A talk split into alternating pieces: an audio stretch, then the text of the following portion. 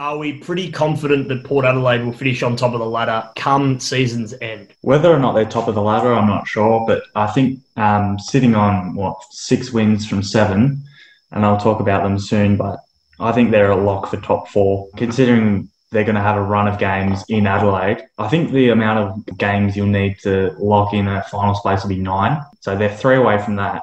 Yeah. And there's what, 10 games left. I think they'll definitely be top four. Whether or not they can finish on top of the ladder, I'm not too sure, but they'll definitely be top four for mine. And gentlemen, we promise not to talk about it anymore, but the grand final, if Port Adelaide finish on top of the ladder, might just mean that they could secure their first grand final in South Australia. Gee, that would be a very, very good reason to win all those games that they have at home. I'd love to see it. I was watching the St Kilda Adelaide game. The Adelaide fans, they were going pretty wild themselves, and considering that Adelaide haven't won a game and they're last on the ladder, I'd love to Yeah. see what the Port Adelaide fans are going to be like after being locked out of the footy for, for months on end. But yeah, I'd love to see that. You've got to say probably on grand final day. I don't know how many tickets the AFL would allocate to the other club, whoever makes it, but you've got to think at least 40,000 of those would be Port Adelaide fans going wild, and I'd love to see it. Yep. And if you're a fan of whoever the opponent is, yeah, you'd be very brave to even present yourself inside the stadium there, wouldn't you? You would want to have some form of camouflage, that is for sure. And let me tell you, they would get the anthem going, of course, Never Tear Us Apart. They would have all the scarves holding them above their heads. Kochie will be dancing around the stands, and it'll be a great spectacle to see it.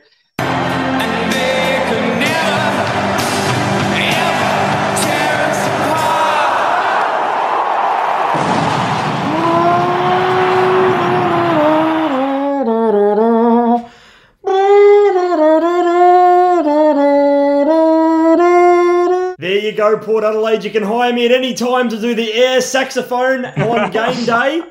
That is very well done, sir. Well, speaking of Port Adelaide, let's get to the considerable winners. Winning. Winning! Because Port Adelaide pulled off one of the great victories over the weekend. It looked like they were going to burn all their chances at the very, very last stages of the final quarter. One man stood up when it really, really counted. And Maxi, you're going to have a closer look at this game, and your considerable winner is. Well, it's obviously Port Adelaide. They beat Carlton just with Robbie Gray kicking an incredible goal after the siren. And when everyone else missed, when the moment came, he seized it like no one else. Robbie Great. From the wrong pocket from about 45 metres out it was a very tough kick for a right footer. But as you said, sir, they had about three or four opportunities in the last probably five or so minutes. I was watching the game just thinking Carlton are going to find a way to lose this game somehow. And with every opportunity that Port Adelaide kept missing, I think Charlie Dixon, who I was, I'll talk about in a bit, but he took a big grab, probably 10, 15 metres straight in front. And you just tell that him going back, he already looked exhausted. And then I think he came off with a blood rule and he looked pretty, he looked all over the shot. But he, you could just tell as soon as he marked that ball that he was going to miss it. What looked like the golden opportunity was um, when Robbie Gray pretty unselfishly handed the ball off to Todd Marshall and somehow he's missed from the top of the goal square. So you just think, oh, maybe Carlton are going to find a way to win it. But then Sam Mayes laces out Robbie Gray on the lead and you just thought Robbie Gray's missed one as well, probably five minutes earlier from a sort of similar spot.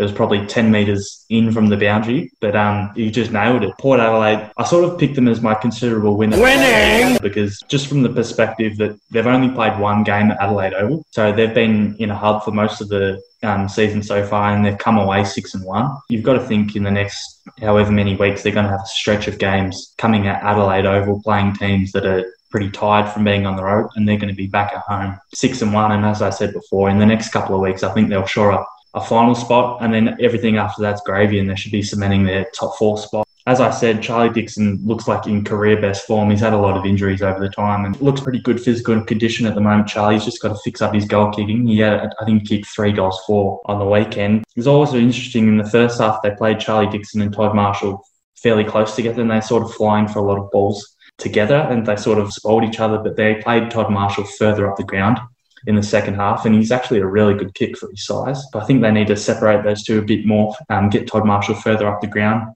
And they've also found another good young midfielder. So we, we always talk about Rozee, Duursma, and Butters, but they've also found a really good new midfielder in Kane Farrell, who's got a lethal left foot. And in the past two weeks, Port Adelaide have exposed opposition teams who have no idea about this bloke, and he's kicked goals from 55, 60 metres out. They've also got Ladhams, who had 21 disposals. He's a ruckman that had the most disposals on the ground. And it just as a backup replacing Scott Lycett. So I'm starting to be more and more impressed with Port Adelaide. At the start of the year, I was just I'm always wary with Port Adelaide. They start years off really well and they tend to fall away come the back half of the year. So I'm still a little bit wary. But as I said earlier, I, I can't see them not making the top four from a six and one position. And considering in this year that they're going to have a real stretch of games at Adelaide Oval, I think they should be top four. Completely agree with you there, Maxi. And I've got to say, Charlie Dixon would have to be one of the most physically intimidating players in the competition right now. If you are any club defender other than Port Adelaide, even Port Adelaide defenders at training, I reckon would be very, very scared coming up against him. He just looks hungry. He just looks like an absolute beast that wants the footy in his hands, maybe bar those last couple of minutes. But bear in mind, probably the reason why he was so fatigued, Maxi, was that he had about three or four contests in a row. It just kept going into the forward 50. But yeah, gee, what a player. And looks like a completely different player to what he was in the very first season at the Gold Coast Suns. Yeah, we always had that potential, but he's just sort of been plagued. I'd like to, I haven't looked this up, but I'd like to see how many games he's played per season at Port Adelaide. I don't think he would have played many seasons of over 20 games. And he won't this year, considering it's only 17 game season. But it just looks like he's in the best physical shape that he's been in a long time, and it's you can see it's coming out into his footy at the moment.